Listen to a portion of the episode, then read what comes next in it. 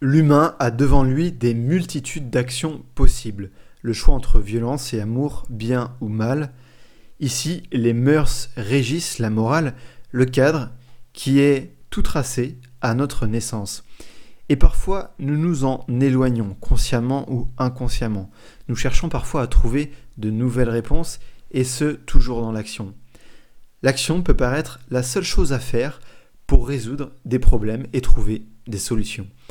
Agir plutôt que pourrir sur place, agir pour grandir, tomber, se relever, apprendre, se confronter à la réalité. L'homme n'a cessé d'agir et a révolutionné son existence, passant du chasseur-cueilleur à l'homme moderne, et entre ces deux époques, il a muté, s'est adapté, a révolutionné, que ce soit sa culture, sa manière de regarder le monde, l'homme n'a cessé de se réinventer pour gagner quoi? Qu'a-t-il gagné? Aujourd'hui, est-ce que l'évolution a-t-elle été bien ou mauvaise? Sommes-nous fiers de nos actions, de notre évolution? Est-ce que nous nous dirigeons dans la direction réellement souhaitée? Je ne sais pas et je n'ai pas de réponse pour vous. Seulement, je m'interroge sur l'action sans réflexion réflexion, réfléchir, réflexe, reflet. Quelles intentions se cachent derrière nos actions? Notre morale définit ce qu'est une action vertueuse pour notre société ou pas. Nous tentons de suivre ces chemins tout tracés. Mais nous devons aussi nous interroger. Comment est-ce qu'on peut interroger? Comment interroger le mouvement, l'action? Comment la regarder Peut-on réellement l'envisager clairement? J'aime prendre le contre-pied, être à contre-temps parfois, non pas pour tout remettre en cause et analyser, mais simplement pour constater ce fait. Nous avons beau agir, nous ne sommes que tout petits face aux conséquences réelles de ce que nous pensons faire de bien ou de mal. Alors j'ai décidé de révolutionner ces enchevêtrements d'actions tumultueuses en moi qui prenaient source naturellement après avoir plongé dans le grand bain de la vie. Et j'ai observé dans le silence. J'ai décidé de ne rien faire. Et c'est curieux car alors que j'observais sans rien faire, mon propre corps, mes propres pensées, je me suis simplement rendu compte que le monde évidemment tournait sans moi, que la vie existait sans moi que j'étais spectateur de la vie.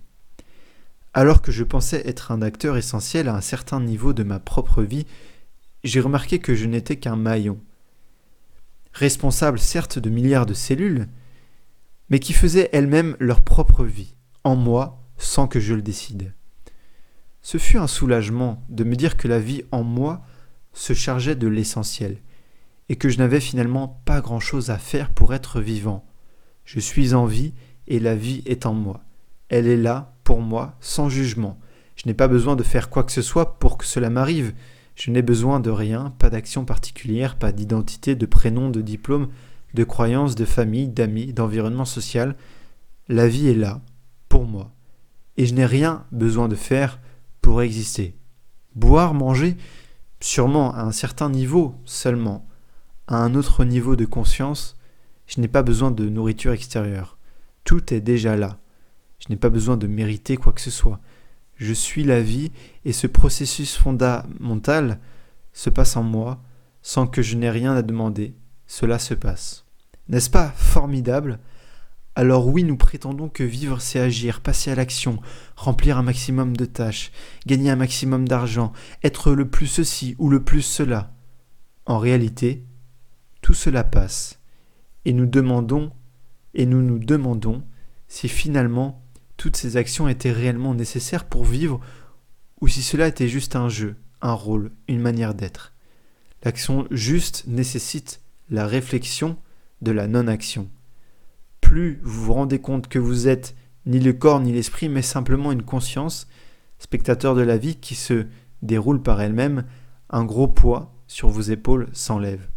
Je ne dis pas qu'il ne faut pas agir, je dis que l'action juste est précédée d'une conscience juste sur ce qu'elle est réellement, une parcelle de vie.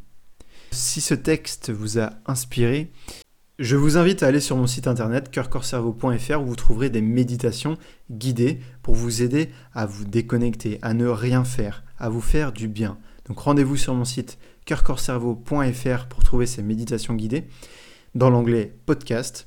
D'ici là, je vous dis à demain, prenez soin de vous.